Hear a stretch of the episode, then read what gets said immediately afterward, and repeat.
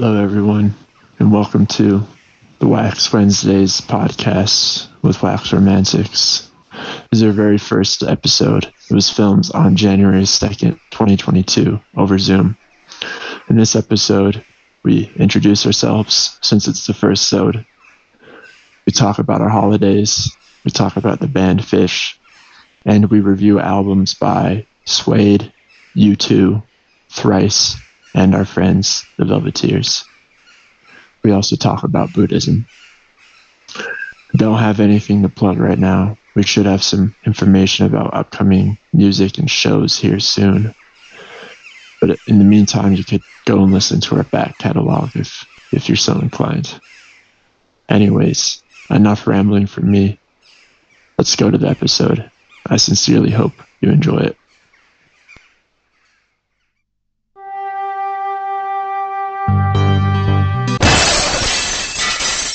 Waxy Wednesdays with Wax Romantics. Oh, Hell yeah.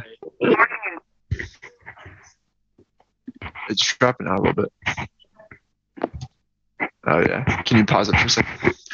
Sorry, Julia's talking to me. Yo, we got new, we got new out here. Yo! Yo, yo, yo. He's scared. He's scared now. His head disappeared there for a second. Yeah, it's the background. We all got the same background. I like it. Yeah, we all got the same background. Holy shit. Looks good. Good timing. Good luck. There we go. Oh, here's What's up, Cam. guys? Oh What's my up? gosh. Way to not Howdy, have a matching background. Yeah, dude. Cam Dude, how has you- some shitty Dell. Your PC probably couldn't. Are you on your PC? Uh, yeah, I'm on my little my little uh, Dell. It probably couldn't support a virtual background. Sorry, fellas, I'll be the outlier here today. No, that's fine. You're good. You're It doesn't need to be that cohesive. Okay. Well, all of us are here. So um, let's go ahead. Let's open. I thought about a lot about like what the intro should be, and it just seems super weird to like pretend anyone's listening right now, or that anyone might ever listen. But um, so I'll, I'll just pretend like the four of us are just talking. Okay. okay. So, um, welcome, guys, to the first installment of the Wax Wednesday podcast with Wax Romantics. Um, this podcast um, is for the four of us, the ones who do indeed comprise Wax Romantics, to come together and talk about um, music and just whatever else is going on in our lives and have a little bit of a laugh. Um, so, you know, maybe we'll have guests later on, maybe not. Maybe this episode will be such a colossal failure that we never do another one and never even put this one out.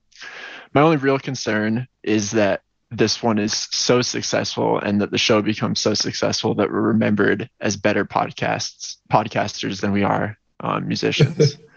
but I guess that wouldn't be too strong bad. chance. There's a strong Yeah. chance. so but that wouldn't be too bad. So there's really nothing to lose.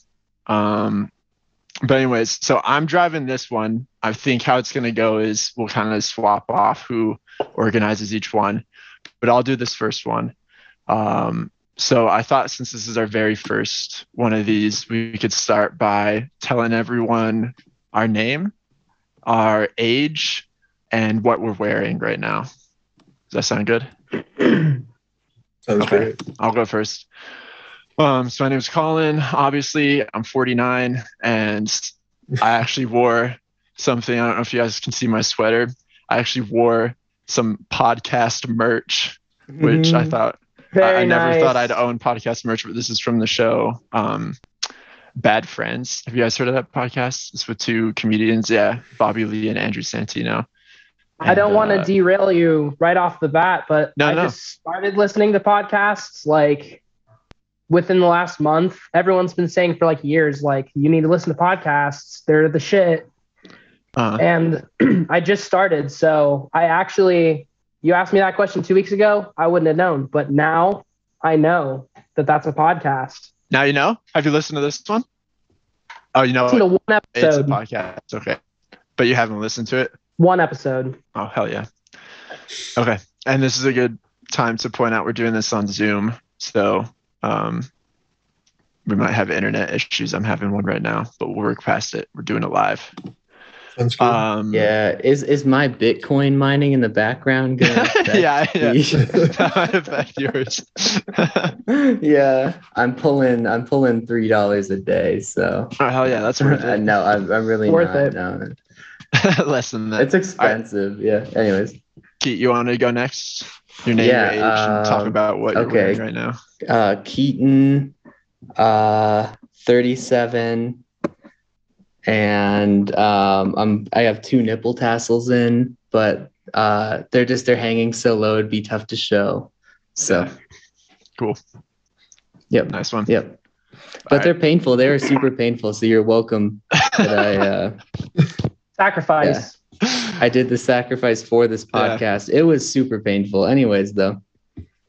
Don't pretend like you did that just for the podcast. You had this. in Ah, yeah, yeah. I had, I had to have one of them in in for for, weeks. sure. Yeah, yeah. They've been in for uh, weeks. You mean years? But yeah, yeah. And by All right, years, I mean Julian. decades. Uh, yeah, I'm Julian. I uh, I just turned 12 this last month, the big one too. Uh, Yeah. I'm wearing a hoodie Number 12. and I'm wearing a shirt under my hoodie and uh, no pants, no underwear. Figured why bother? Nice. There's no point. Uh, even socks. Yep. We're talking socks. Yeah, I don't think Uh, any no, of us I'm wearing are. socks. I have Okay. No, socks. on. I, my feet Yeah. would be really cold. Yeah, if I wasn't wearing socks, You'd I have know, to be a about- psychopath and not be wearing socks right now. that'd be weird. That'd just be That's weird. some Ted Bundy type shit. Yeah. And last and also least in this case, Cam. Oh, my why don't you go? Uh, my name's Rod, and I like to party. I'm just kidding. I'm Cam Cameron, aka Baby Wax. Um, I will be the only one to say my legitimate age, 24. Uh, no, I'm just kidding. but uh, I am not wearing socks. Okay. I knew That's I good didn't enough. Have to. All right. I thought that segment went well. Did you guys like it? Yeah, that was great. I disliked Colin saying I was both last and least, but apart from that, it went well. That'll probably happen a lot more in this episode, Cam, because I have many more segments and you're going last in all of them. Just eye-opening. Good, because I probably brought, brought the worst album to review also. Okay, sweet. Um, all right. So we actually already my next segment. We, we touched on this a little bit because Julian just mentioned it, but um, you know, I mentioned I listened to the podcast Bad Friends. I wanted to ask you guys what podcasts you listen to, if you listen to podcasts. Julian just started. Um, Um, I listen to a lot of That's Cringe and various other Cody Ko, Noel Oh, type yeah, Cody Ko. collabs. you Yeah, showed me like him I, a little bit ago. yeah, yeah, yeah. So I'm kind of on a. I also listen to like a lot of history style. I, I listen to Armchair Historian the most, but um, which is some weird, wacky. Basically, they fantasize different military, like just basically to get in a bunch of like fantasy military type. It, it's very uh, eclectic type podcast. You guys probably listen to I've more. heard that uh, one. No, I, I dig that one. Have you heard of um, Hardcore History? It's uh, No. uh, I'll look it up. Who does it? I think Yeah, Hardcore one out. History was what I listened to first uh, before Armchair Historian. Yeah, He's the, all Yeah, of them so- slap though for the, the some of their reenactments, kind of where they'll take a bunch of information from different people's war stories and kind of put them into one. Because a lot of them are, eh, you hear like eighty percent of a lot of people's recounts from war are over exaggerated because they're fucking getting shot at and Yeah. scared and stuff. So like half the time, what they're saying is like they were just fucking scared. So I feel that. Yeah. I'm looking up, I'm adding hardcore history to something I need to watch. Shit looks crazy. yeah, check that one out. Thank you. Julian, what thank else have you been listening to? Um, I just started listening to Smartless, which is like Uh, yeah. uh I guess pretty well known podcast. Bateman. Yeah, Bateman and Will Arnett. which honestly, Bateman and Arnett, if you're Mhm. listening, feel free to be guests anytime. We would be totally okay with that. Yeah, Um, I don't want yeah. Sean Hayes on though. I don't. Sean Hayes, He he brings the energy down on that one. yeah, I don't know. He's, I don't. I never watched Will and Grace to be honest, so maybe I just don't get it. But yeah, he's annoying as fuck. Uh, sorry if you are watching. Shots But uh, yeah, I they interview a bunch of people that I really like, and I really like that it is all over the place. They interview actors and comedians and musicians. Uh, I was just listening to the Rob McElhenney one, which I love Rob McElhenney and uh, Always Sunny. So um, they have a nice. podcast now too. The like- Always Sunny guys. Yeah, I honestly just binged that whole podcast as well because there's not too many episodes of it yet. But uh, man, they get derailed so quickly, so entertaining, and it makes me laugh so hard. Um, and yeah, really, honestly, other than that, I've just been listening to What the Fuck with Maron, which is just with Mark Maron. straight interviews, really like cohesive Classic. cut deep interviews. Yeah, that was that's an old school podcast. It's been around for a long time. But uh he's got so many great guests on and also all over the place too. But I feel like he goes for a lot of musicians that are like overlooked in the mainstream and so those are the episodes I really like. Um and it's it's a more yeah cohesive podcast than most of the other ones out there. It's not just like hey, let's ramble about shit for an hour. It actually has a point A and a point B, so it can be refreshing sometimes. Yeah. Right on. Okay. And last and least, Cam, what podcast do you listen to? My gosh, you weren't kidding. Um, Don't I, say of Joe course, I was going to say Joe Rogan. I listen Joe Rogan. Rogan. Uh, but uh, not too often. I just listen to like more. You she eat has a lot of ivermectin too, there, Cam. Ivermectin. when I can fit it in. Did you take Alpha Uh, Brain before this one to make sure you're I- sharp? I did. I did. Right on. Cool. yeah, I, I drank my G Fuel too. no, but I just like the Joe Rogan. I like when he has the because he has some pretty cool celebrities on. Like he had uh, Elon Musk. He's had um, He had Elon Musk smoke that blunt too. yeah, he smoked a Yeah. blunt on there. I was just listening to a Snoop Dogg one yesterday morning. The he had a Neil deGrasse Tyson one that was like four and a half hours. That was pretty awesome. But also Neil on that- deGrasse. yeah, that was a good one. But on that same Yeah. note, have you guys ever seen the Stuff to Blow Your Mind podcast? They just talk about like oh, you told me about that. that I, um, one's really good. It's just haven't seen science yet. theory and s- science theory. A lot of music stuff's on there too. Just a lot of fun facts. They have a couple musician guest artists and like stuff like that. And then there's one I can't remember the name. I think it's like Behind the Reel. It's like a behind the scenes movie podcast where they just have on directors and stuff and kind of interview directors and stuff. It's really cool. Um. Well, good segment. What about guys. you, Colin? Oh, what podcast do I listen to? Yeah, what are you on? Oh yeah, you didn't say anything, Cole. Bad Friends, obviously. Um. and then uh what else have I listened to? I will so I recently got a I finally did the Audible subscription thing. So I've been rocking audiobooks lately as my main form of uh, audio um consumption. But um I listened to uh, Bad Friends. I listen I've been listening to Smartless with Julia. That one's fun. Um this is my, my favorite and this actually technically isn't a podcast it's an internet radio show. There's is a difference and it's often overlooked. Um but uh What's the difference? um some might say that internet radio is a more ethical form of media. Are you some? yeah. No this one's on a it's on apple music. It's um Ezra Koenig from Vampire Weekend has a internet radio show on Apple Music called Time Crisis, and Oh uh, yeah, you told me about that. I think. yeah it comes it comes out bi-weekly and i, I listen to I think I've all heard about that. yeah Yeah, it's really heard it's, that's it's pretty great you have fucking to have an apple music what'd you say Nothing.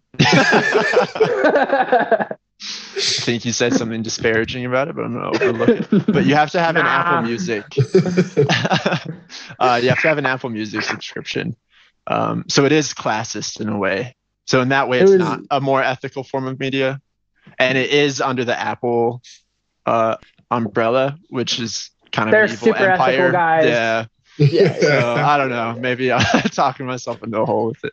But uh, Um, you know, Squarespace he'd- doesn't advertise on it at least. Is that a But twisted Tea Wozniak. Wozniak, literally, he owns you after you watch one of those. yeah, yeah, yeah. He owns you, like your firstborn at least.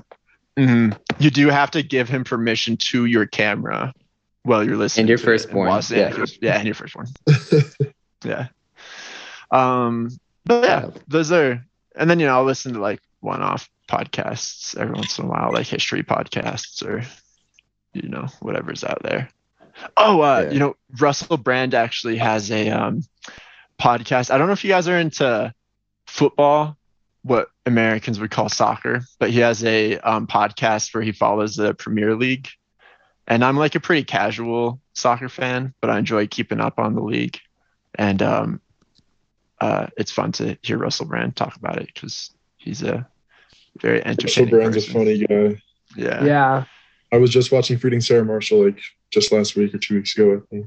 Nice. That's a classic. Um, okay.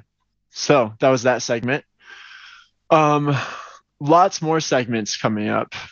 But first, should we um, do our first advertisement? Yeah. Yeah. What's yeah? Are we we got sponsors? Yeah, yeah. And Julian, I actually thought I'd let you take this one. This one is a vegan eggnog company called um, Well Egg. Um, Yeah, go- John, yeah. Johnny's Well Egg. Um, it's completely vegan, ethically Okay. sourced eggnog. Um, Got it. Meant to be drinking and enjoyed by your family um, during the Sourced from holidays. So you just Um, want me to you just want me to get a little spot going? yeah, yeah, yeah. Oh, there was one thing. Um, Putin is a major Oh. shareholder His And- shoulder. in this company. Um, so there has to be some sort of Soviet twist in the Huh. ad too. Okay. Um. Well, I love Putin's work. I don't know if that is That's enough way to of like a tie-in, but yeah, just Yes. shout out Yeah. to Putin. Honestly, he's a solid dude. Love Shout uh, out love his style. I think we all Um, agree I'm we not a all love big- Putin. Yep. Yeah, shout out. I'm not a big shirt guy or whatever. Love horses. Uh, love enslaving my people for my own gain. I love all that. So I can feel Putin for sure. Um, yeah, so I think not a big eggnog guy generally because I know that it's not ethically sourced. That's like my thing. The chickens are like abused. They get the shit beaten out of them. Um, Yep. they're slapped. They're told it's not cool. The chickens are hurt on a regular basis. So ethically sourced eggnog, uh, it tastes better. uh, they're not stressed out from all the abuse, so you can really taste that in the product.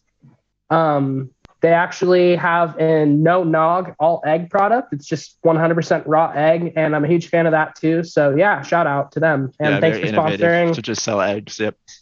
Yeah, just raw eggs in a carton for drinking, whatever. Yeah, I'm all about it. So I get my eggs ethically from Keaton, so I, I Ooh, yeah. And they're not Yeah, even real chicken I eggs. get- Those aren't eggs. That's oh, possum. That's just a Oh, possum. that, Oh, that's why they're so big, huh, Keats?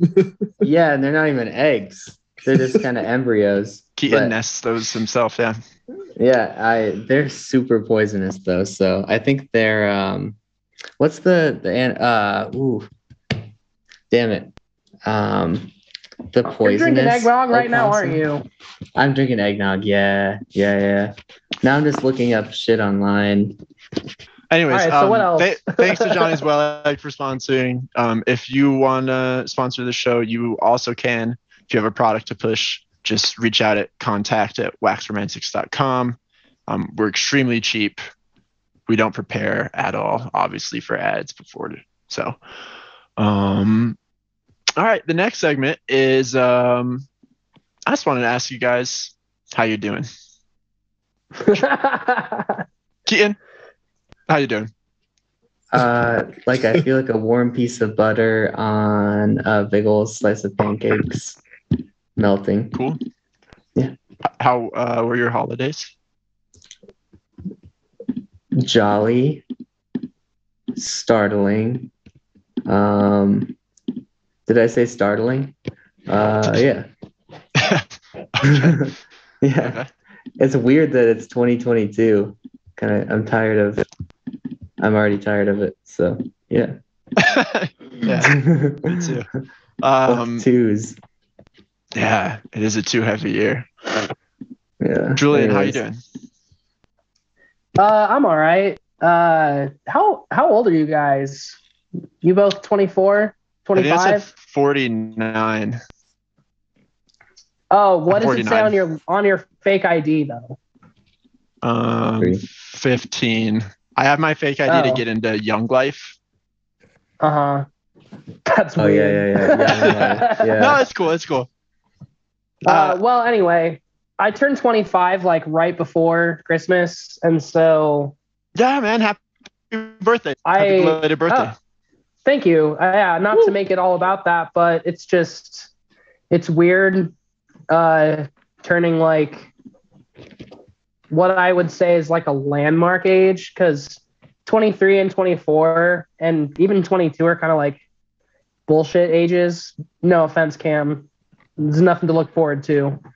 But uh 25 is like, you know, quarter of a century and you either have something for yourself or you don't and I don't know. Also with the holidays right next to that, it's just existential as hell sometimes, but uh this year I think we skated by just because the pandemic and everything didn't have to interact with anyone I didn't want to interact with, just laid low and faced my existentialism by myself. And now I'm chilling. Right on, dude. Yeah, Yeah. I I turned 25 in September. Um, You're old. older than you. Yeah, but um, you know, we have my kind of landmark age is 33. That's of course the year the Christ died.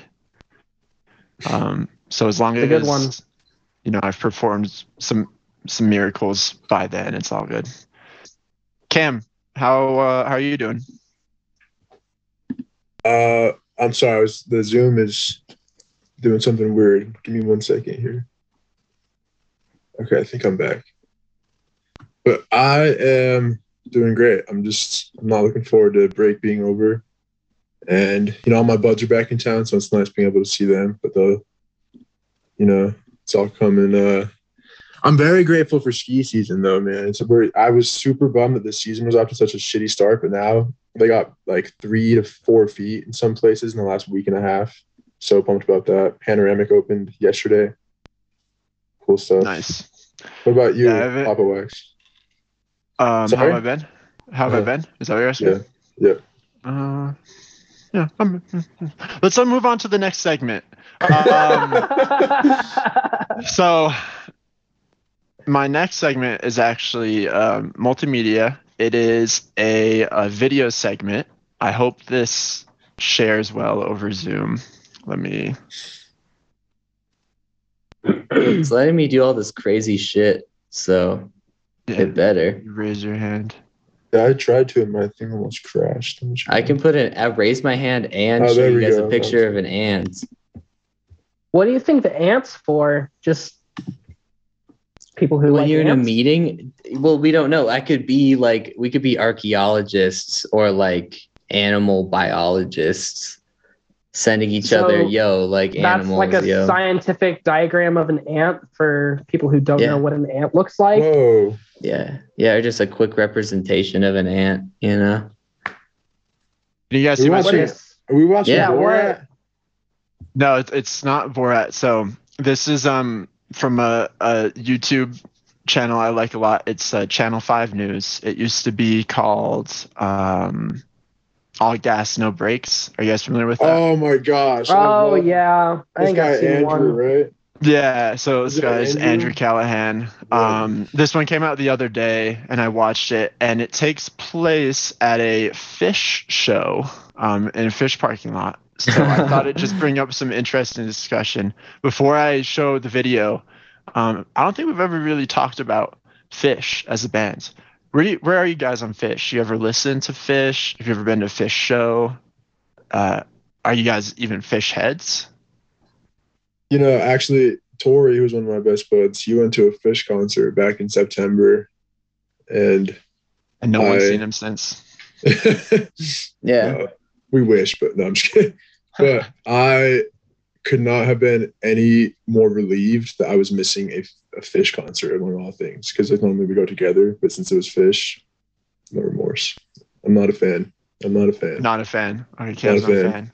Keaton, Julian, where you? Yeah, I'm I'm uh I'm gonna agree with Cam on this one. They they're not good. I can respect the musical talent, but uh nothing can put me to sleep faster than a Phish guitar solo or keyboard break, whatever it is. It's just boring, dude. It makes me age faster. I swear to God. And also, if you are one of those people that says you like love Phish and it's like oh they're your favorite band and you follow them around the country and like nah dude you're just like doing drugs. That's all it is. You just like getting fucking stoned in public. And i mean i i love that as much as the next guy but just do it at the park or like at the elementary school a local normal freak. You don't have to do it at a Phish concert.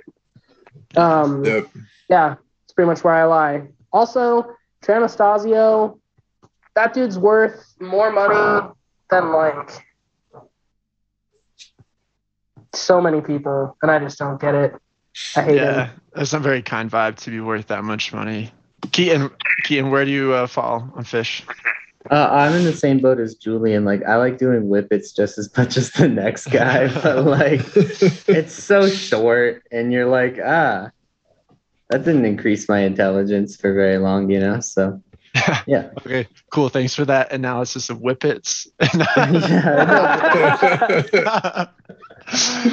uh, I have um, a sort of fascination with Phish. I um and kind of all jam bands, especially Grateful Dead. I've always kind of I wouldn't I've never like called myself a deadhead or a Phish head. Um, and I don't. It would take so much to get me to a Phish show. Like it'd have to be under pretty ideal circumstances. Like I, no way am I paying for a ticket. No way am I driving. If it was in an arena, I'd have to be like a box seat with a ton of access to food and water. And Whippets. yeah, whippets. and no way am I staying for the whole thing. But um, what does kind of pique my fascination is the parking lot culture around Phish, and you know, in that the drug culture. So this video focuses on the parking lot scene. Let me play the first little chunk of it. Um, hopefully, you guys can see this okay, um, since we're streaming over Zoom. But I'll go ahead and play it. A little weird, but I love them a lot. But I don't understand them at all, to be honest. I listen to the lyrics and I have no idea what they're talking about. They drop albums, it's all a lie. It's 100% one song. Hey, I mean, I mean, I mean, I mean, I mean, I think. It's one song. Wow, there's more than one song.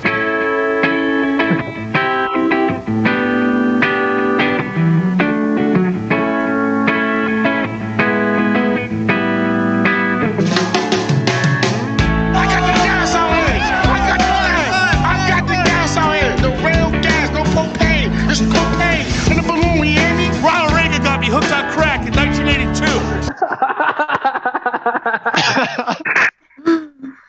Oh my god. Alright, yeah, Thoughts- see, that's the that? thing. That's yeah. They're just you go to a Phish show. You're just there to do drugs in the parking lot. So I Yeah. mean, why why does it have to be Phish? Why can't it just be the laundromat? Oh, I have to do laundry today. I'm just gonna go get fucked up in the parking lot of the laundromat. Why's it got to be a Phish show? True. Yeah, why put I more think- money in Trey's pocket? I think I, uh, I do- you go. Sorry, you to go, bring you it all go. back around to Putin, Trey is single-handedly funding Putin's whole operation. There's no doubt about it. Yeah. yeah. I, I'm pretty sure at least three of the dudes featured in that video went to high school with us. Um, That was meth. That was something fueled. That was scary. that last guy, dude, he looked like Santa Claus, but like, no. no Yeah. Claus. he did bring up an important. Um, I, I liked that. I wanted to pick that clip because I thought it'd be a good segue to Reaganism and the war on drugs. Um, you know, I do think Tackling a lot. Reagan introduced crack into inner city neighborhoods in the 80s.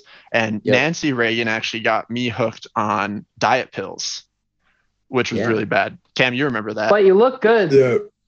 yeah, I still, I look kind of emaciated still. My hair finally grew back. I spent, You have the you have the quads of a horse, it was like though, Requiem bro. for a Dream.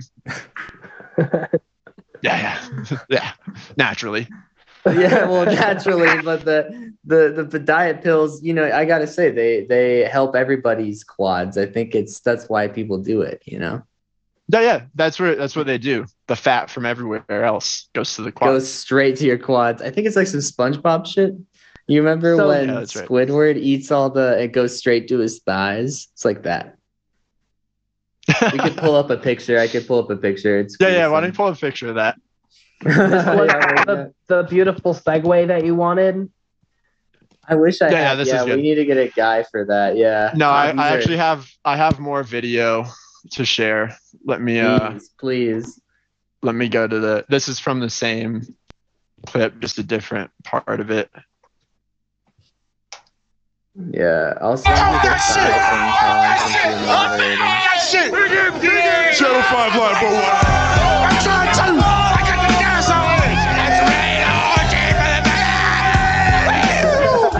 Outside everywhere, every show.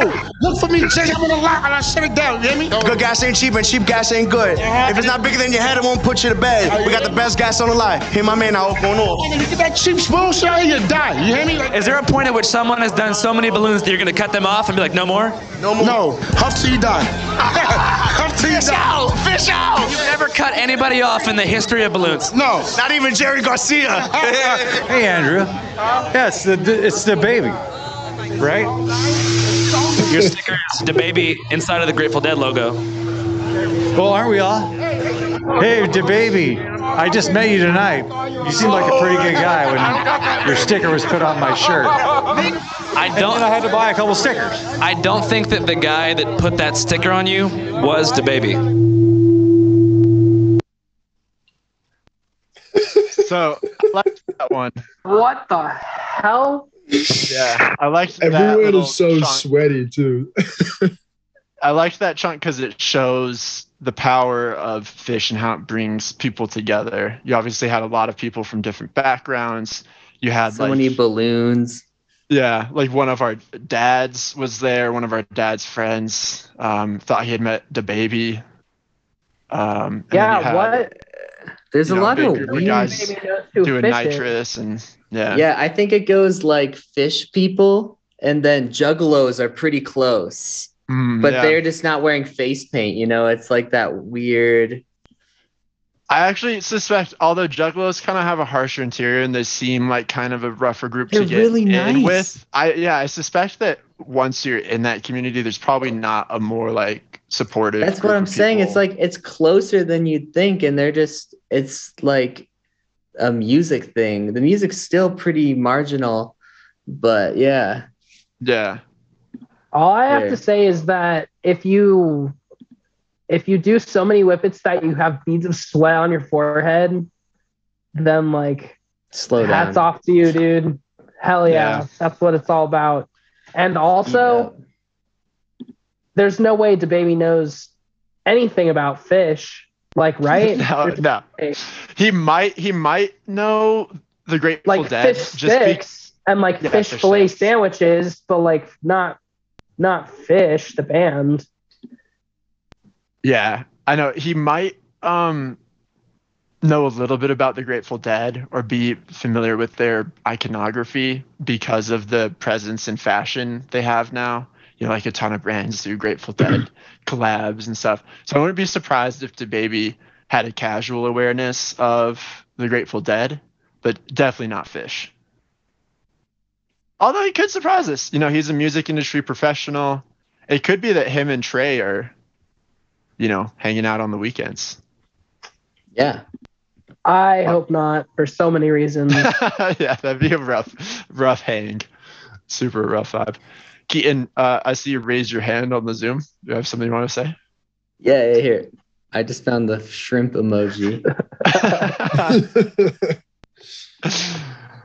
Uh, excellent. I fuck, I love Zoom for that reason. Why did why would you need that in a because Colin, you're you're working mobile in a tech legit job and you know do you use that? Do you use Wait, that look, function there's a speed up button. Speed Yeah. up. Yeah, I know that. is- I've up. never. I've been so tempted to use the speed up button before, but I've never. yeah, used to your it. boss, you're just like man. hurry Yeah. the fuck up, Come on, fucking come on, go, go, go. Yeah, speed up, speed up. fuck Hurry it up. up, hurry it up. Um, yeah, no, it's funny. Zoo. I no one really ever uses.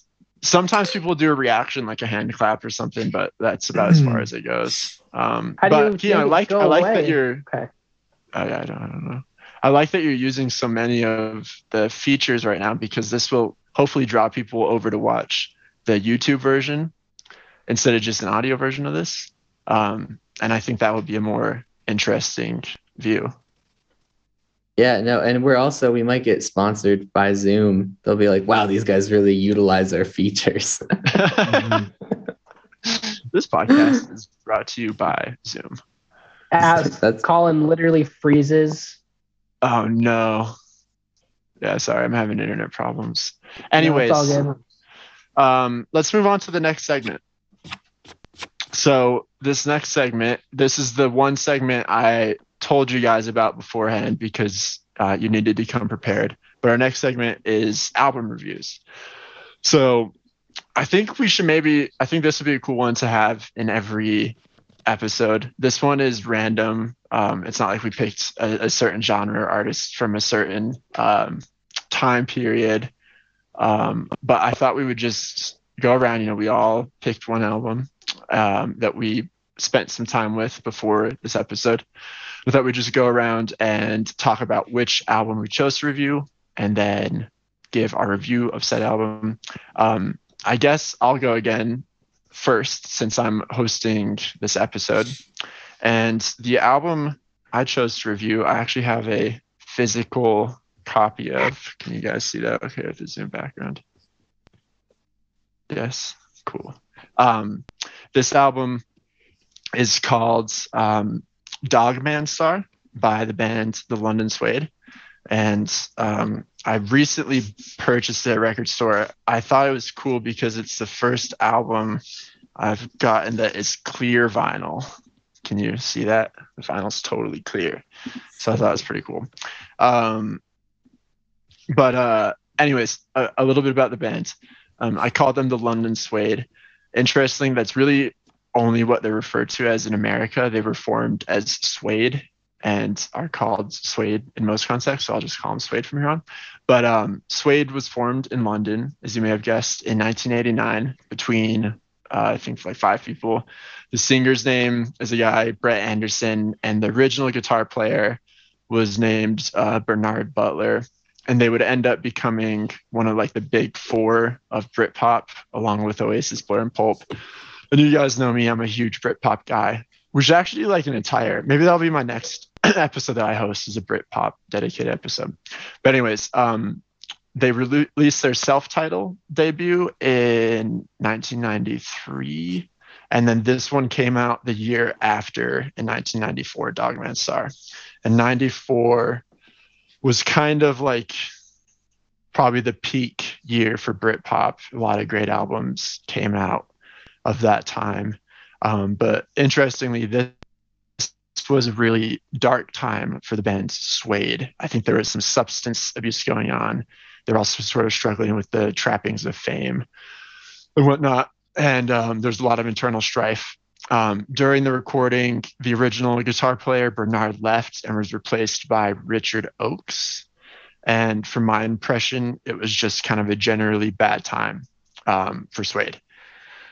Um, but despite all of that, they still managed to release what I think is one of the greatest albums of the Britpop era, and dare I say, even one of the best albums of the 90s. Um, I usually do have an affinity for albums that were recorded under like pretty miserable conditions, like this one was, and still still came out sounding as good as it does. Um, like it's always amazing to me when every member hates the other and doesn't talk to them and they're hardly in the same room during recording, and at least one member is battling some sort of like horrible addiction. Um, but the album still comes out sounding good. Maybe that's because personally I have to be in a pretty healthy state of mind to be creative at all. And like any recording we do, I feel like it has to be under pretty ideal conditions. It's hard to work under strife. Um, but anyways, the album is great all the way through, um, but it's so captivating to me actually just because of the first side of the album. This one's a double LP, so two discs, but the A side, it's the um, first four songs introducing the band.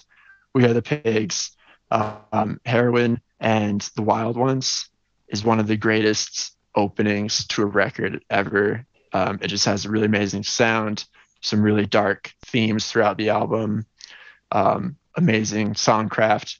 And Brett Anderson, the singer, has one of the craziest and coolest, and most unique voices of any singer in the 90s, really. So that's my review of the London Suede's or Suede's Dog Man Star. I'm going to give it a nine waxies out of 10 waxies only because I can't blow my entire load by giving it a 10 out of 10 on the very first album review because then there's really nothing left to beat it. Um, but yeah, to your that's my review. point to your point about uh, recording in non-ideal conditions can you maybe hear how maybe recording in non-ideal conditions influenced that album in some way or Yeah, is it kind of like a is it just kind of like a blanket over all that shit like it's a happy album. What's the vibe? It's definitely a dark vibe dark lyrics like sonically um you know because i feel like on some albums like that if you dig deep enough you can almost hear like a guitar part was recorded in like new york somewhere and just sent and like dubbed over the drums. So like production wise it does sound like a cohesive album so you can't really get a sense of it that way. But you can definitely tell they're dealing with some shit from just the the lyrics and there's just kind of an overall bloom over the record. And um yeah the the lyrics and everything like i don't know how well you guys can make out this album cover but it's like pretty striking imagery. It's like this super gray drab room and a guy's just like kind of lying almost looks dead on a bed naked. Um so yeah it's just it's a it's a dark gloomy album for sure i love those yeah Keaton has his cat Newt for audio listeners running across the screen. Yeah, um, I really enjoyed that, Colin. I like that take because it's fascinating to see how weird. Because yeah, emotions do play a lot into the recording process. It's fascinating to, take that aspect. I like that. Yeah, yeah. I guess if you could, like, if I wanted to go deep enough, but obviously this would all be um, speculation. But like, I guess you could say like a lot of the takes, like, there's so many guitar solos on the album that are done so dramatically, and like, there's like a poetic quality to it that someone does just feel like they're like, you know, bearing their soul on the on the recording. Um, but anyways, I highly recommend listening to the album all the way through if you haven't. And you and I, when we went skiing uh, before Thanksgiving, I put I played a few songs from this album because that was right after I bought it and it was on heavy rotation for me. Um, but uh, yeah, Fuck yeah. great album. Who wants to go definitely next? gonna check it out i want to hear cam You want to hear mine? Yeah, May, I, Cam. may, I, may I ask? May I ask why? i i want to know what album you picked All right, so I All was going back. se- and going second and least is Cam. Fuck yeah. I was I so I when I was in the group chat earlier, I noticed that um you know Colin and Keaton said they were choosing older albums, so I was uh, gonna choose a newer album, and I had settled on Donda, but then I was like, I can't bring Donda onto the first Wax Hero podcast, so I thought about it, and one album from when Colin and I were little that honestly was like pretty influential to me was the Joshua Tree by U2. So I brought Joshua Tree on 1987 U2 album.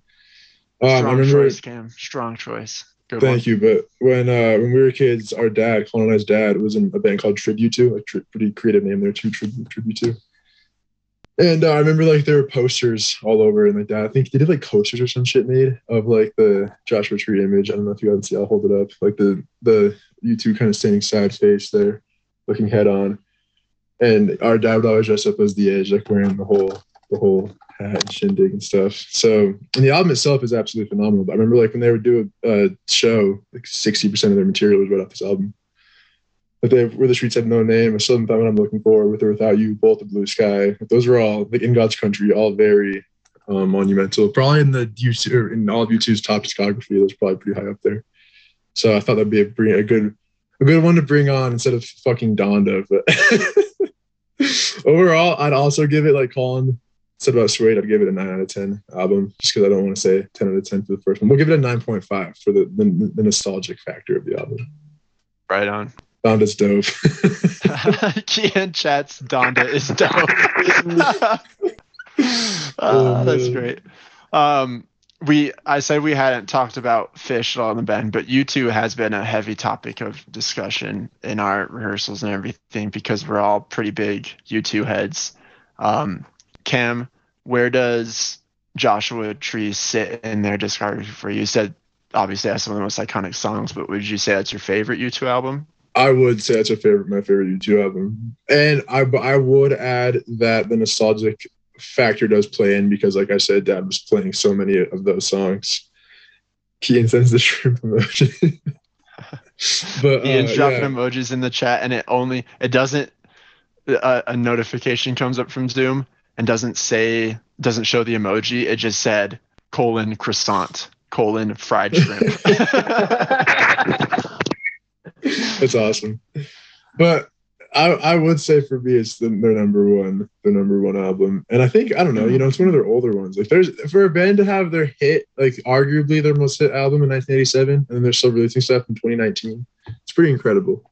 You know, like still relevant. I so it's not washed. I, I under think uh, a really strong testament to U2 as a band is just the fact that we got four pretty different dudes sitting right here that all listen to like pretty different music on a regular basis, but one of the few bands that we all can connect back to with that like nostalgia feeling is U2. Like that's a staple that I would say a lot of people our age and obviously everyone before us just grew up with U2 as a household name, a household band.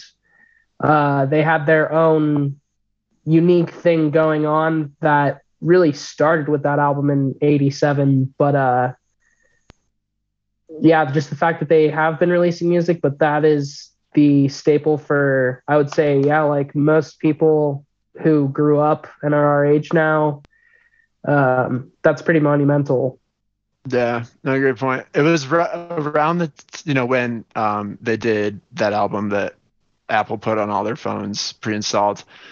U2 hate was heavy then, and that was a tough time to be a U2 fan. And you had a lot of people who didn't understand their place in musical history or the significance they have jumping on the bandwagon who were just upset that it was appearing on their phone without them having a choice.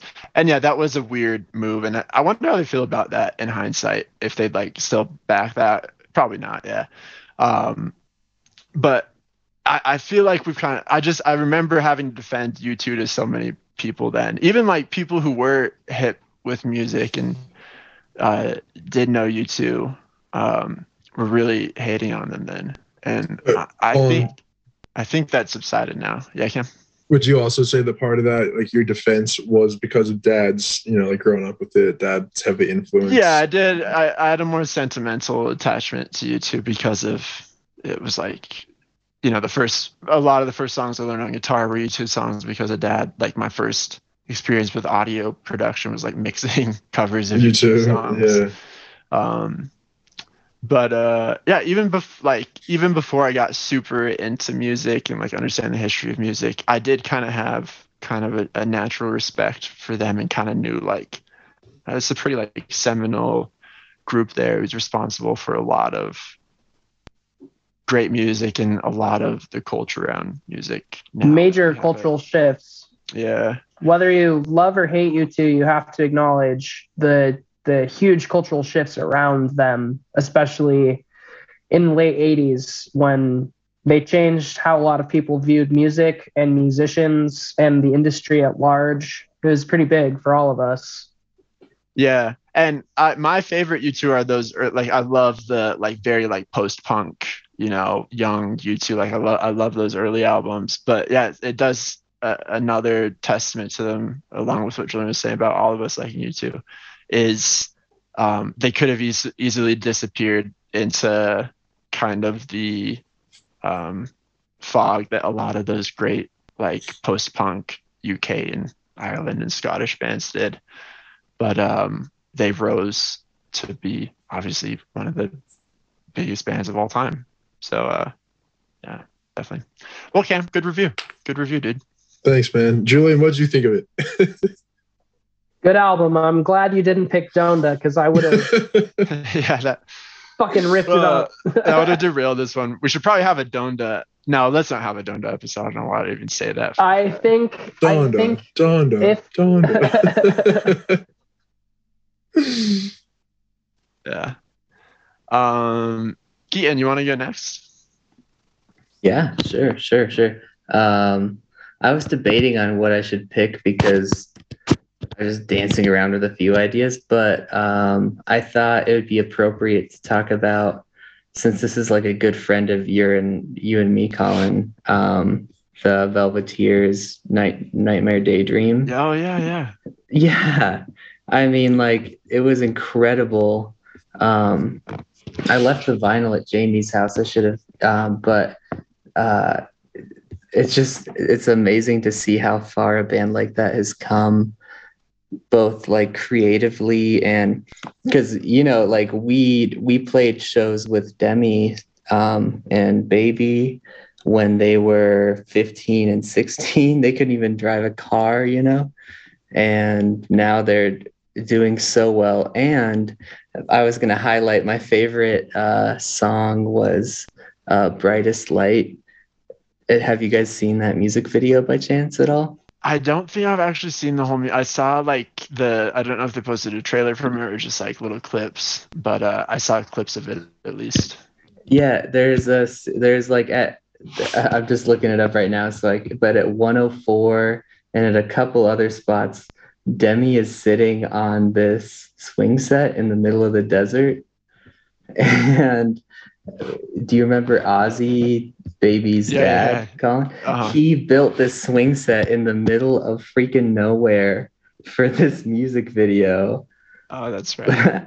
yeah, I know. And that was Yeah. just something cool I wanted to share. I just thought it was so funny. So here, I'll send you guys a, a picture really quick to the chat. But it's it's hilarious. It's like a full-on swing set in the middle of nowhere.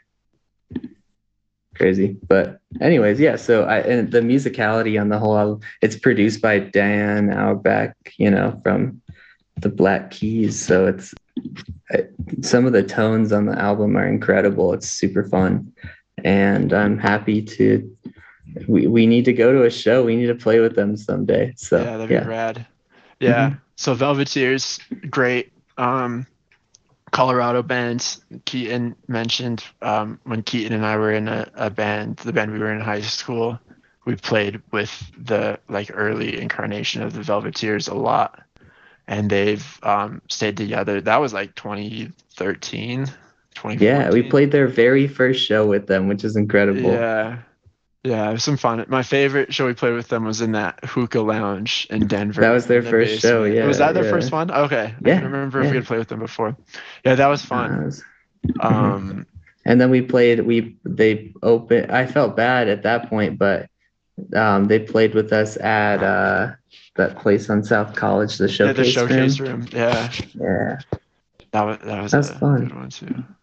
Anyways yeah so uh, but the whole album just musically is incredible and the songwriting is incredible and the i really respect a lot of the the drum tones are a lot more like live feeling and i initially was like ah they're not heavy enough but like they're super super super clean and super tasteful, and I think that's kind of what they were going for overall. And I I, I think that's uh, one of those things you got to respect the creative decision of if you want to rock the fuck out too, you can go to a concert.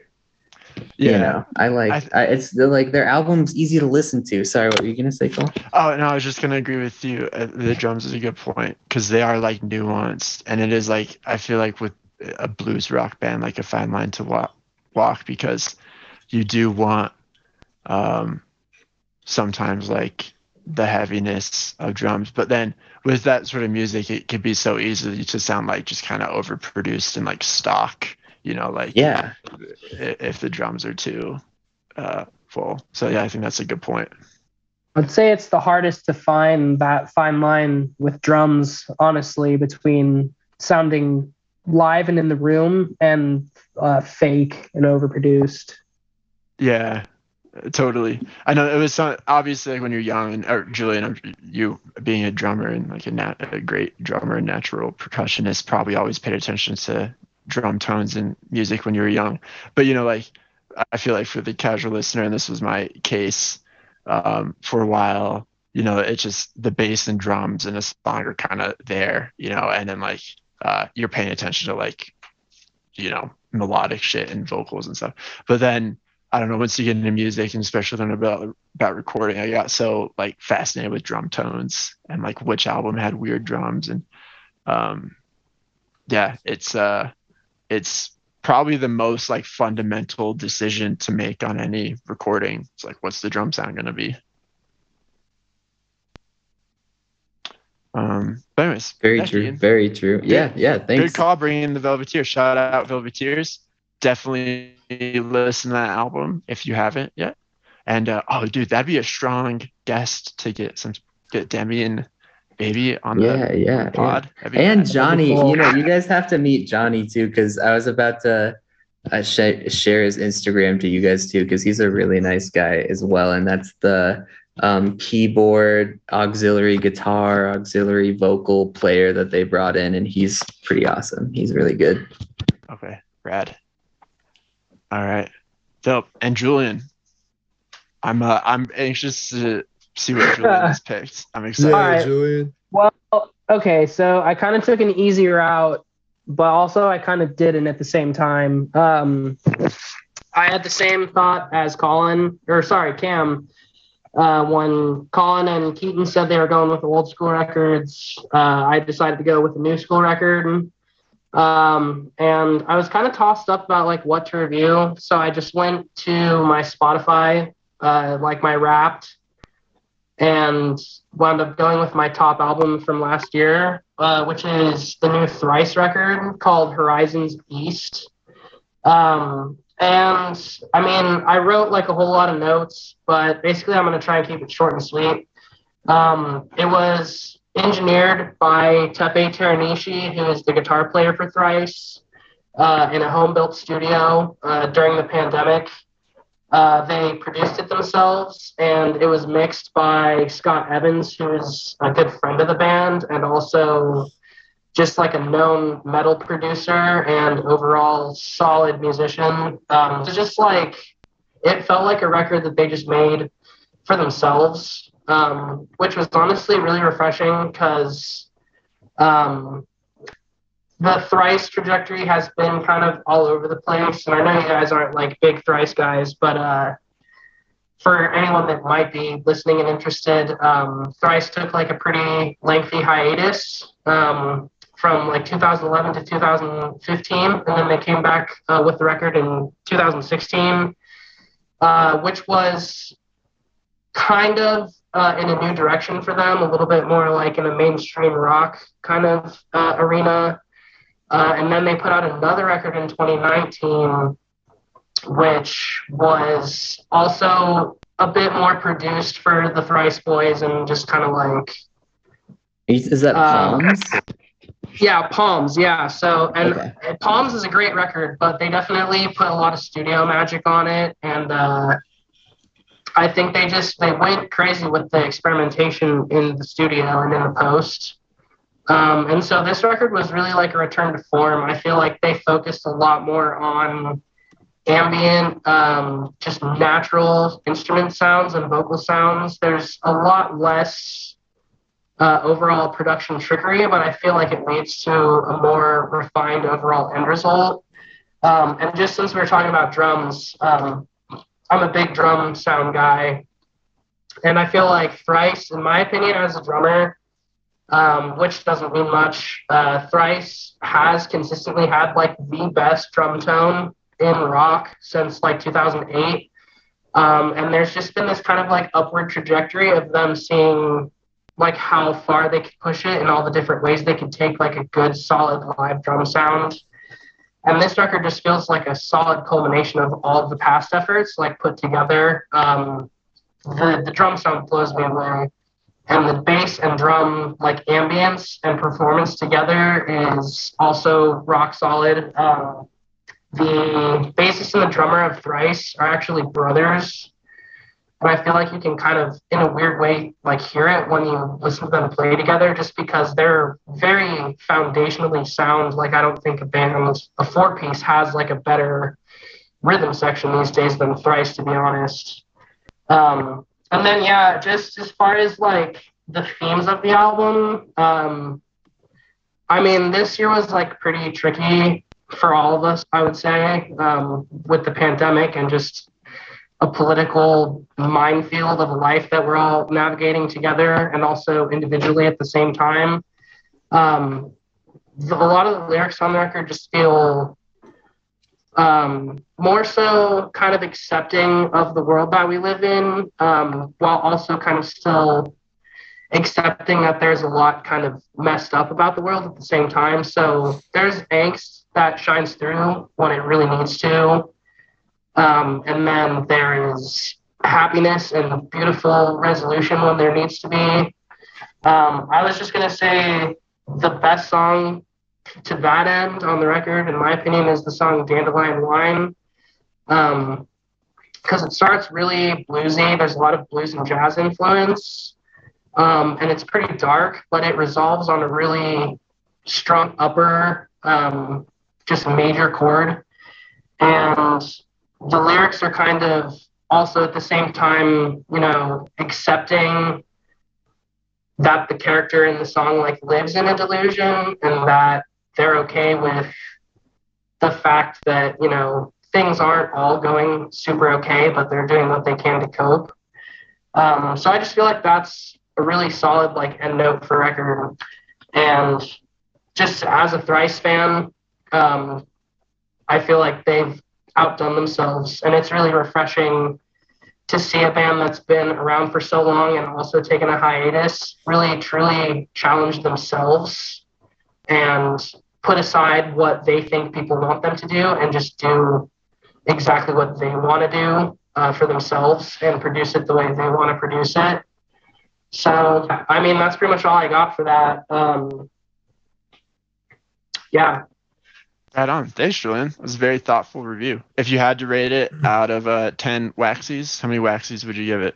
Um, I'm probably also pretty strong on like the eight to nine uh, waxies. I think giving anything a perfect 10, I don't think there is such a thing as a perfect record, to be honest.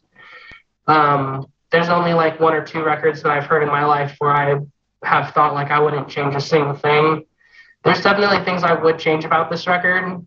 Um, but also, like Keaton said earlier, you have to just respect the creative process and realize that these dudes made these songs for themselves. And as long as they achieved in their goals, that's what music's all about. And uh, also, just kind of being a band that evolves. Like, I don't know how you guys feel about songwriting as an overall idea, but it's really boring in my mind to like write the same song over and over and over again for like years.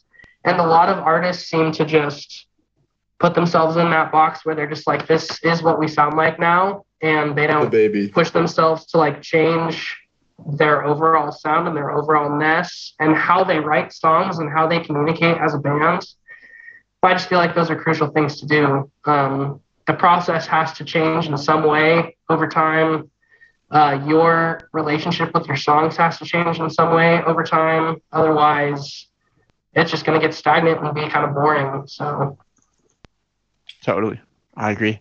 Um, I've always kind of uh, been on the periphery of Thrice. Like I've always known them as like a, a cool band to be into, and like I've always like I, I've listened to uh, probably like all of Thrice. I haven't heard this newest album, but I think I've probably heard almost all of their music, but I've never like gone as deep as I should have with it.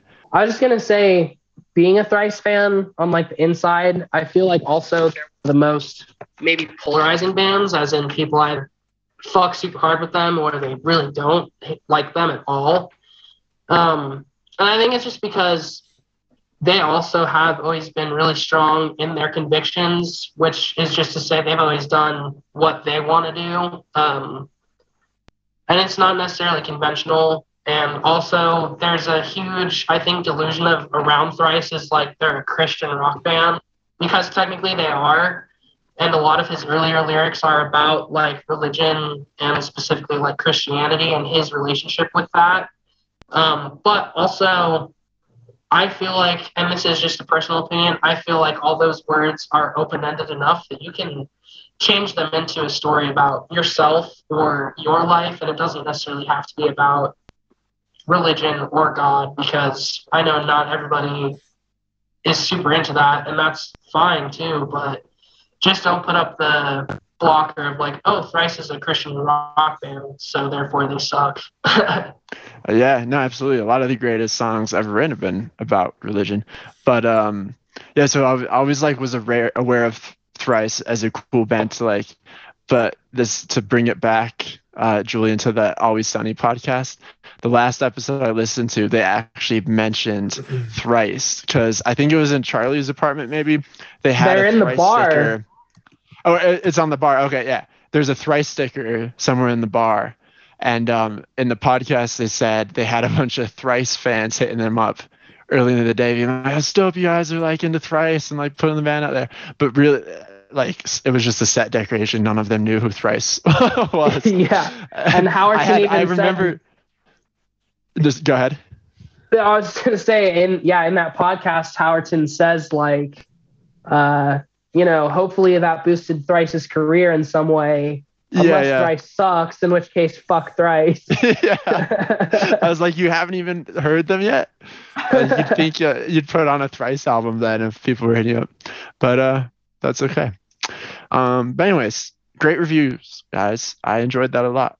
Um, Thank you, sir. I I um um definitely would suggest that everyone go listen to those albums if they hadn't yet, and uh, let us know what you think if you're so inclined. If you agree with our reviews. Well, this will be our last segment, you guys. And um, for this segment, I thought it'd be good to leave our listeners off with some philosophy that may be able to help us through. Um, Ooh, I love lives. riddles. It's not a riddle.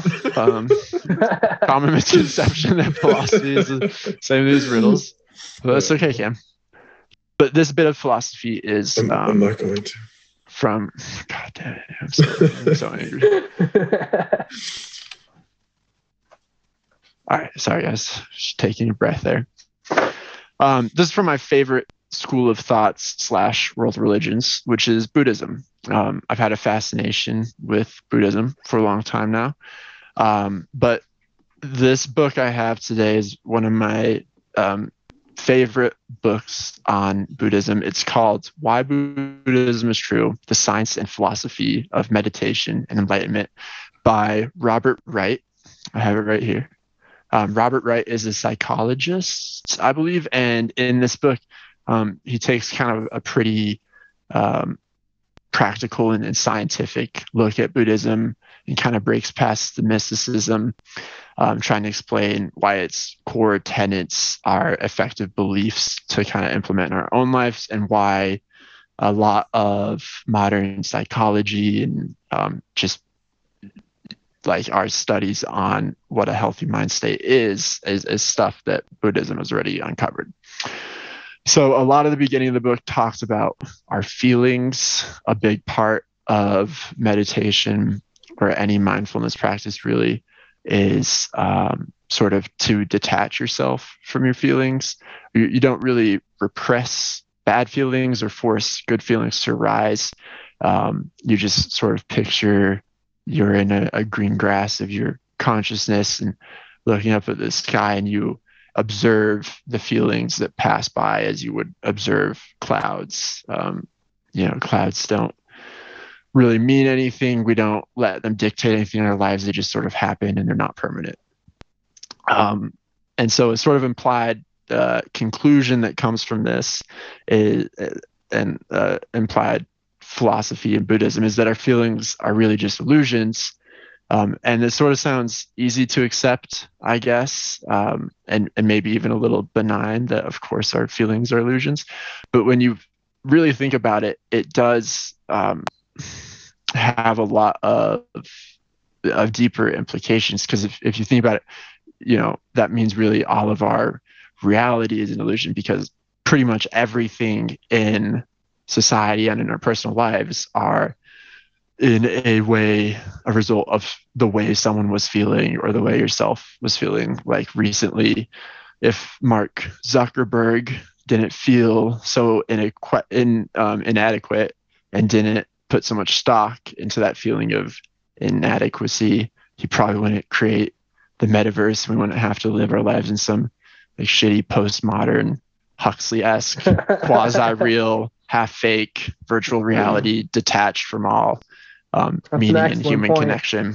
Um, so, anyways, enough about my feelings of the metaverse. And our final segment, just a metaverse discussion. yeah, yeah. This, this, was all build up. The Buddhist thing was just build up. uh, um, but anyways, so uh, chapter three of this book is called "When Our Feelings Illusions."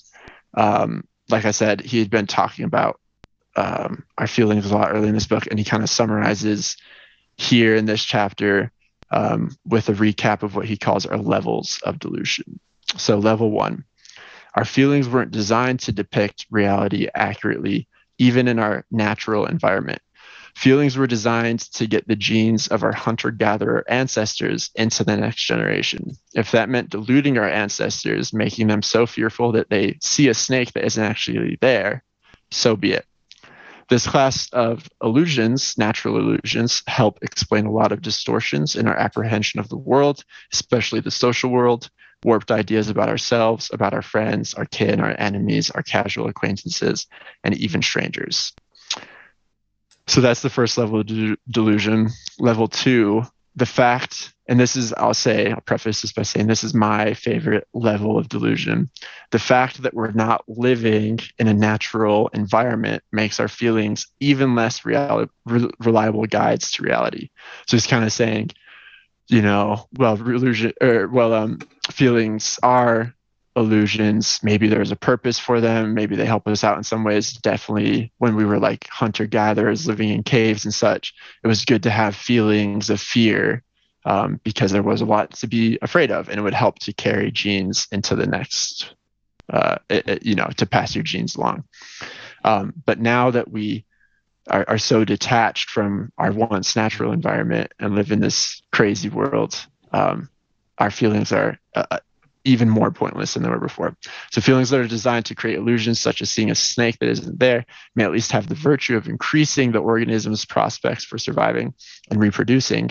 But the modern environment can take various kinds of feelings that served our ancestors in this Darwinian sense and render them counterproductive in the same sense.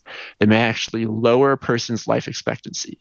Violent rage and the yearnings of a sweet tooth are good examples. These feelings were once true at least in the pragmatic pragmatic sense of guiding the organism towards behaviors that were in some sense good for it but now they're likely to mislead. So our once useful feelings illusions you could call them are now even more misguided and are actually counterproductive um, to to the purpose they once perhaps served and then finally, the third level of delusion, underlying it all, is the happiness delusion. As the Buddha emphasized, our ongoing attempts to feel better tend to involve an overestimation of how long better is going to last. What's more, when better ends, it can be followed by worse, an unsettled feeling, a thirst for more. Long before psychologists were describing the hedonic treadmill, the Buddha saw it. So, those are the three levels of delusion from Robert Wright's Why Buddhism is True, the Science and Philosophy of Meditation and Enlightenment. And I really hope that you guys liked that bit of philosophy. What do you guys think of that? How do you feel That's about awesome. Buddhism, about our feelings? Hmm. yeah. it's definitely all true to a certain extent. Like the things that we feel now were once things we felt for totally different reasons. And our world has evolved faster than like our species can keep up with that. And I do feel like that's why people have a lot of anxiety uh, especially in a younger age, is because it's like we always feel like there's something we're supposed to be doing. Because in a in a larger sense, there was a lot more we were like responsible for just to stay alive. Um, not super long ago in the grand scheme of things, but now uh, we have everything given to us on a silver platter. So our feelings I feel like have not been able to catch up with that reality at this point. So that's a super interesting thing to be told from like a scientific perspective. Yeah, absolutely. No, it's an age of anxiety, and yeah, we have so many, um, uh, uh, like uh, genetic programming that just has no use at all in a lot of sense. Um, Keaton, how do you feel? I feel like you're you're a uh, very naturally. I feel like since we've been young, you've been able to uh, recognize feelings as illusions. Uh, you very much live on the periphery of uh, society and often what it, would be called societally acceptable. And I feel like that is because you have a, a, such a, a a deep relationship with the Buddha and the illusionary nature of everything. Well, thank you. Thank. Uh, I was a good. I, you know, you bringing that up really kind of evokes a lot of like, yeah, where do all these angsty emotions come from when you're in this age period?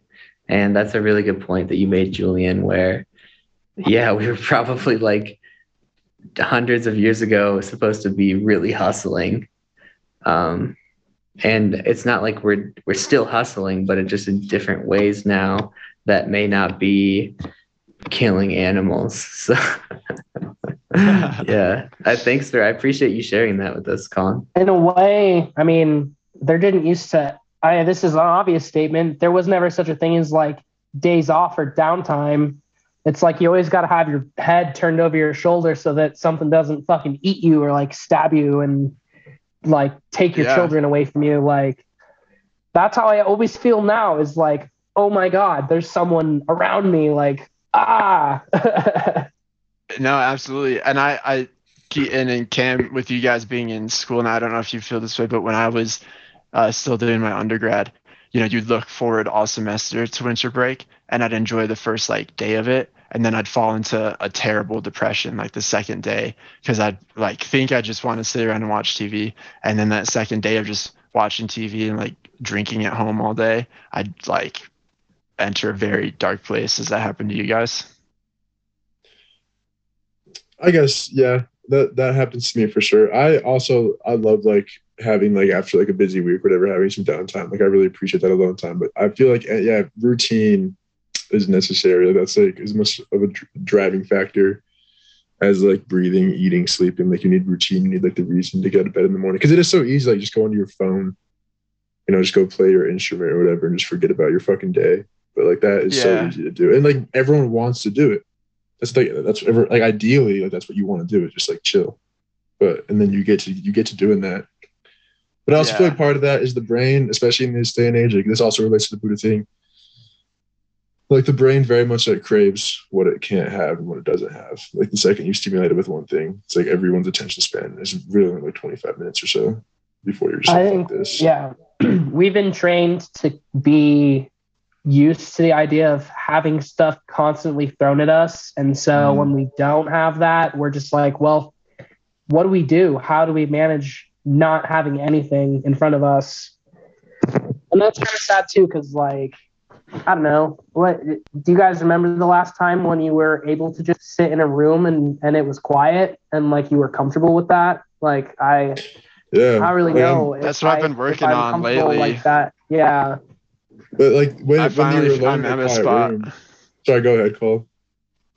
Uh, no, sorry, I was just gonna say I'm finally at a spot or trying to get to a spot like I picked. I used to meditate a lot back in the day, and I just finally picked it back up. And but not like you know, 20 minutes is is a long time for that. And uh, um, yeah, it's it's weird. Like once you do start meditating, like the first couple of sessions are so, are f- usually for everybody, like so uncomfortable.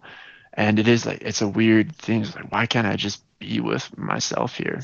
Um, but yeah, Mhm. it- it's weird. Sorry, Cam. What were And a lot of those, a lot of those things that used to be taken as privileges are now we feel like God-given rights. I feel like like ten years ago, maybe even five years ago, having like a smartphone on you all the time was like a privilege. That's like something you had to work for. Now it's just something you like have to have to like honestly yeah, to look at a stay menu in contact at a with everybody else, restaurant. or yeah, like pull up a menu, fucking anything. It's all on your phone now. Yeah. And we don't have that choice. It's not like I can just say, "Oh, I don't want to have a smartphone, so I'm not gonna." Like, in a I know you certain used sense, I to need be it. able to be like have the option to be quirky and like oh I'm not gonna I'm gonna have a flip phone. But now like yeah, Yeah. You, you couldn't function in America at least without one. Yeah.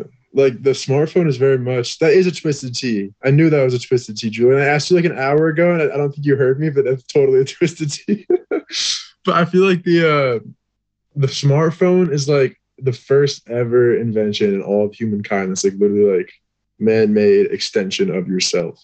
Like it is a part of you. Like I forget. I think honestly, this might be a really, really long, big, uh, full circle back to the Joe Rogan podcast.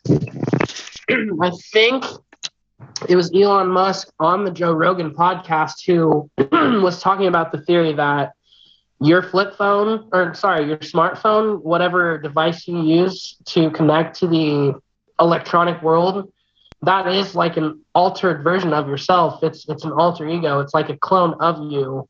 It is. You exist in a totally different persona and as a totally different being online. And whether you're on Instagram right now or not, that alter ego is somewhat acting on your behalf and interacting on your behalf, acting as you, um, and displaying you to like everybody else. And I think we all know this. Uh, it's all pretty true and universal that no one is exactly the way they are on their Instagram page. Um, Exactly. so it's just really at this point we're living with juggling two different versions of ourselves. This is this is the real me.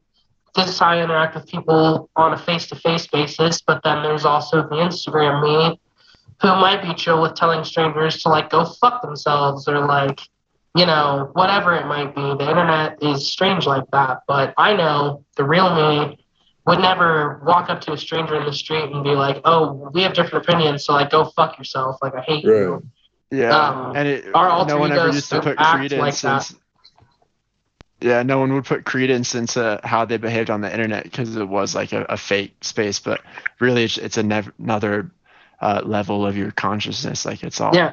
part of of your own and it becomes self. increasingly an a reflection of who you are in the real world. Going, oh, I saw this person doing this on Instagram, therefore I feel that that translates to how they are in real life in X, Y, and Z ways. It's crazy.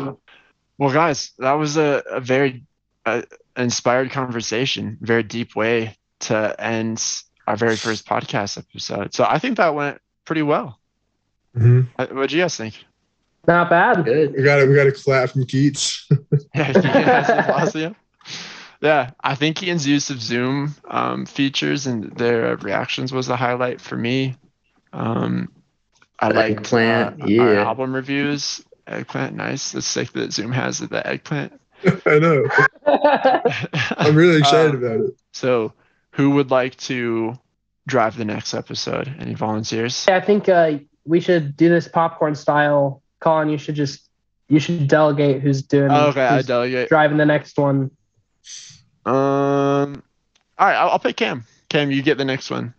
Is it next Sunday? I assume. Are we doing Sunday? Sunday thing? Yeah, we can record whenever. We'll put we'll put all these episodes out on Wednesdays purely for the alliteration of Wax Wednesdays. Okay. Um, but we can record whenever. So if Sunday works for you Alright. guys, I think that'll work for me. Yeah, but I'm happy to. I'll do the next one for sure. Okay. So, are we continuing album prompt, or should I bring my own new prompt like everyone? I feel like I think that's a segment we should keep constant. I like that one. Yeah, but um, okay. the rest of it you can pick and choose. Okay, I'll write a few. Maybe and few. I liked I liked ending with some like deeper like philosophical thing too. Yeah, I'll prepare like a little. I'll do kind of Find what some your style is philosophy like, like, for sure. but uh, other than that, it can be whatever you want. I'm just gonna rehearse the poems from Hobbit: Unexpected Journey. All right, get some token up in this beach. Okay, well, cool guys. I love you. I Love you, Rexy. Love Robo. y'all. Dolphin Okay. love. Have a great Happy- happy um, belated. rest of your evening, and um, we'll talk soon. Yes. See you soon. See you All soon, right. fellas. Bye. Bye. Waxy Wednesdays with Wax Romantics.